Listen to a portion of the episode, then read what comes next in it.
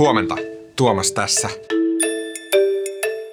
Tänään mä puhun Alex af Heurlinin kanssa siitä, miten koronapandemia on tuonut Eurooppaan ja Suomeen mukanaan miljardiluokan tukipaketit. Ja hyvin usein siellä, missä on paljon rahaa, on paikalla myös paljon konsultointia.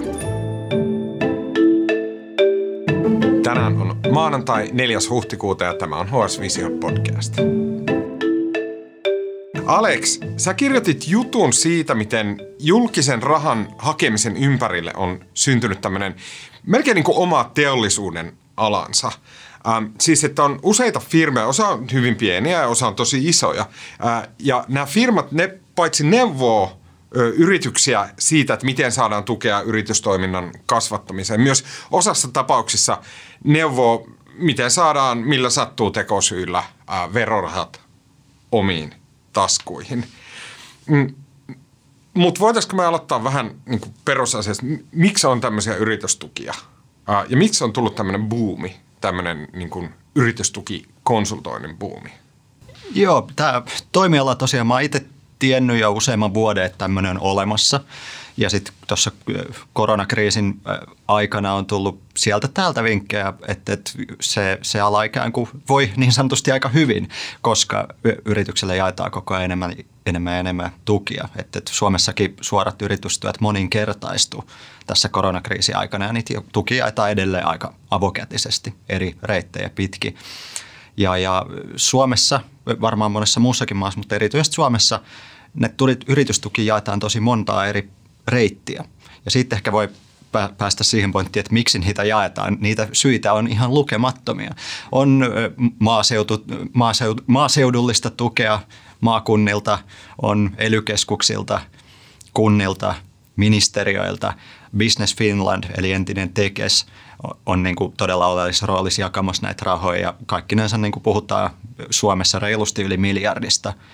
Ja sitten siihen päällä vielä ihan valtavat eurorahat. Että et iso markkina kasvaa paljon ja, ja putkia on melkeinpä loputtomasti. Mm.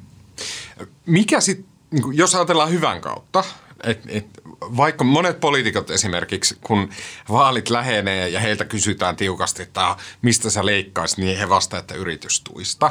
Ja sillä tarkoitetaan just tavallaan tätä toimintaa. Mutta jos ei heti niin kuin parjata sitä, niin mikä se valtiovallan tavallaan niin kuin verorahoja kontrolloivan politiikan ää, toive on, että mitä näillä on tarkoitus saada aikaan tällaisella tukisysteemillä? Ja, oikein hyvä kysymys. Se, joku taloustieteilijä vastaisi varmaan suurin piirtein näin, että ö, yritykset yleensä ei panosta tarpeeksi ö, tämmöiseen innovaatio- ja kehitystoimintaan. Että et kannattaa ennemmin fi, fiksu yritys katsoa, mitä kilpailija tekee ja kopioi sit sen. Joten tämmöisellä T K-rahoituksella, innovaatiorahoituksella kannustetaan yrityksiä, että he, he yrittää kasvaa, yrittää keksiä uusia teknologioita, mitä ikinä, ja panostaa siihen ja palkkaa uusia ihmisiä. Ja kenties se toimiikin usein näin, mutta tota, tämän mun selvityksen mukaan niin ihan aina se ei kyllä mene niin. Että et silloin kun sitä rahaa on jaossa, niin siihen tosiaan alkaa kaiken näköisiä käsiä ojossa tulemaan sen tota, rahahana ympärille. Mm. Ja se on varmaan just tämä, tämä minkä sä äsken kuvasit tänne, että on, on näitä monia eri putkia. On, on niin kuin, että sun pitää tietää, että milloin sä haet maaseutuputkesta rahaa, milloin sä haet ää, teknologisen kehityksen putkesta ja näin. Joten tähän tämmöisen niin kuin hyvinkin monimutkaiseen ää, hakurumban hoitamiseen on syntynyt näitä konsultointifirmoja. Sä kirjoitat Mm, tällaisista tapauksista. Yksi tämmöinen hyvin jotenkin hälyttävän kuulonen oli esimerkiksi ää, yritystukikonsultointifirma, joka haki yritykselle ää, tätä tukirahaa juuri sen oman konsulttipalkkionsa verran ja sen jälkeen lähetti tämmöisen copypastetun ää, dibadaaba P D F:n tälle yritykselle, joka kuulostaa ihan vaan siis niin kuin puhtaalta kähveltämiseltä. Joo, tota, tosiaan niin kuin Business Finlandikin asiantuntija taisi sanoa mulle haastattelussa, että konsultteja on joka lähtö, että osa tuottaa lisäarvoa ja niin kuin tekee hyvää duunia ja osa ei ehkä niinkään. Ja kyllä näitä esimerkkejä jonkun verran kuulin myöskin sit tämmöisistä aika ikävistä tapauksista, missä käytännössä tämä tukihakemuksessa avustanut konsultti veti itsellään sit käytännössä kaiken välistä ja se tukea virallisesti hakenut yritys ei hyötynyt siitä tuesta sit käytännössä yhtään mitään. Ei voi, mä en halua mitenkään sanoa, että kaikki julkisen tuen konsultit on tällaisia, ei varmastikaan, mutta ehkä se myöskin kuvaa sitä, että monet yritykset, kun, kun julkista rahaa on, ikään kuin niin sanotusti ilmasta rahaa on jaossa, niin sitten yritykset helposti lähtee, että no niin, haetaan ja ei ajatella ihan tarkkaan, että mihin tarkkaan ottaen sitoudutaan, mihin sitä tukea itse asiassa haetaan ja, ja miten se koko prosessi menee, niin siihen tietysti tämmöisillä löyhä, löyhemmän moraaliomaaville välistä vetäjillekin aika otollinen, mm. otollinen sauma silloin. Kun me puhutaan näistä yritystuista, niin silloin se, ne mittakaavat on myös aika merkittäviä. Sun jutussa kuvattiin, että on esimerkiksi noin viisituhatta euroa. Saattaa olla semmoinen niin kuin minimituki, joka annetaan silleen, että firma voi vaikka selvittää, että mitkä, onko mahdollista laajentaa vaikka jollekin, jollekin markkinoille. Tämmöinen niin hyvin tämmöinen peruspieni on viisituhatta euroa, mutta ne nousee jopa kymmeniin miljooniin. Joo, just näin. Eli siis siellä paikallisella tasolla, esimerkiksi E L Y-keskuksilta tai Business Finlandilta joku P K-firma voi saada semmoisen viisituhatta euro innovaatioseteli ja silloin se on hyvin pienimuotoista ja silloin se konsultti pyöräyttää jonkun paperin ja, ja firma ehkä sitten saa siitä idean, että kannattaako laajentaa, kannattaako palkata joku vai ei.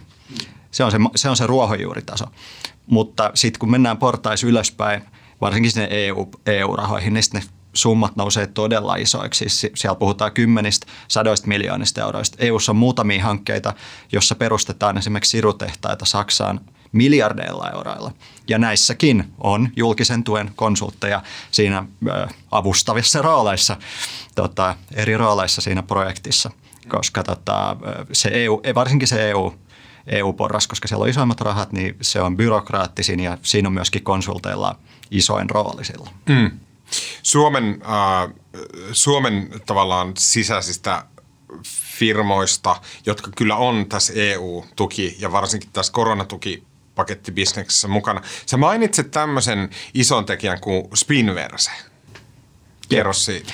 Joo, Spinverse on omien sanojensa mukaan Pohjoismaiden suuri, suurin julkisen rahan konsultti. Että heillä on tuommoista seitsemänkymmentä työntekijää ja se kasvaa vauhdikkaasti ja, ja on melkein, no ei voi sanoa ihan kaikissa, mutta hyvin monissa isoissa suomalaisissa julkisella rahalla rahoituvassa T K-toiminnassa mukana. Ja mm. tota, voi sanoa, että heillä on niin kuin, heidän markkina-asemansa ainakin Suomen markkinoilla on todella vahva. Jos ä, iso yritys hakee joko Business Finlandin tukea tai jos tota, suomalainen yritys lähtee Euroopasta hakemaan rahoja. Ja tota, se on ilman muuta, se on niin kuin omassa luokassaan Suomen markkinoilla. Mutta sitten sä kirjoitat tästä, että tämä Spinverse, niin he, he, he, paitsi että he konsultoi näitä firmoja, jotka ähm, hakee Business Finlandilta merkittäviä rahoja. Sen lisäksi myös Business Finland äh, ostaa heiltä palveluja. Joo. Ja itse asiassa äh, on olemassa sellaisia tilanteita, missä Business Finland järjestää jotain tilaisuuksia, jonne se palkkaa Spinversen äh, tekemään ohjelmaa, ja näissä tilaisuuksissa sitten Spinverse tapaa ihmisiä, joista tulee Spinversen asiakkaita. Joo, ja Spinverse, hän, tämä hallituksen puheenjohtaja Pekka Korponen myönsi ihan avoimesti, että Tekes oli heidän ensimmäinen asiakkaansa, ja se on ollut siitä lähtien hyvin tiiviissä väleissä Tekesin ja sitten Business Finlandin sekä organisaatio että virkamiesten kanssa ja myöskin henki- he to- tuntevat henkilökohtaisesti hyvin. Niin kuin, he toimivat niin läheis väleissä, että se verkostoituminen on niin sanotusti tehty aika huolella. Ja, ja Business Finland ostaa vuosittain sadoilla tuhansilla euroilla palveluita Spinverseltä ja ikään kuin myöskin, niin kuin sä sanoit tuossa, niin heillä on tämmöinen rakenteellinen asema siellä Business Finlandissa ja sitä kautta he pääsevät kiinni asiakkuuksiin.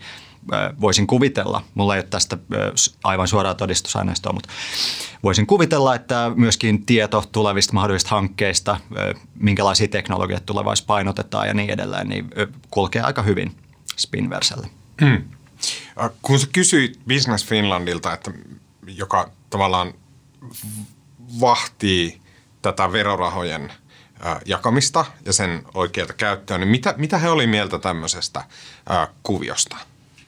No he vetosivat lähinnä hankintalakiin, että he tekevät lainmukaisesti kaikki kilpailuttavat hankinnat ja niin edelleen.